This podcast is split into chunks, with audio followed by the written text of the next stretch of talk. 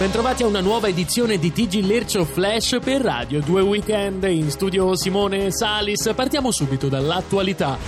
Ricerca rivela i migranti potrebbero essere persone.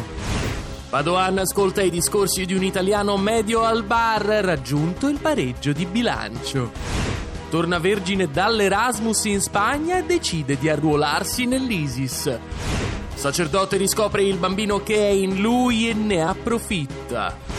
E c'è un aggiornamento appena arrivato in redazione. Scoperto un elettore del Movimento 5 Stelle che vale 1001. Terremoto in Vaticano, sacerdote esce allo scoperto, sono un contribuente.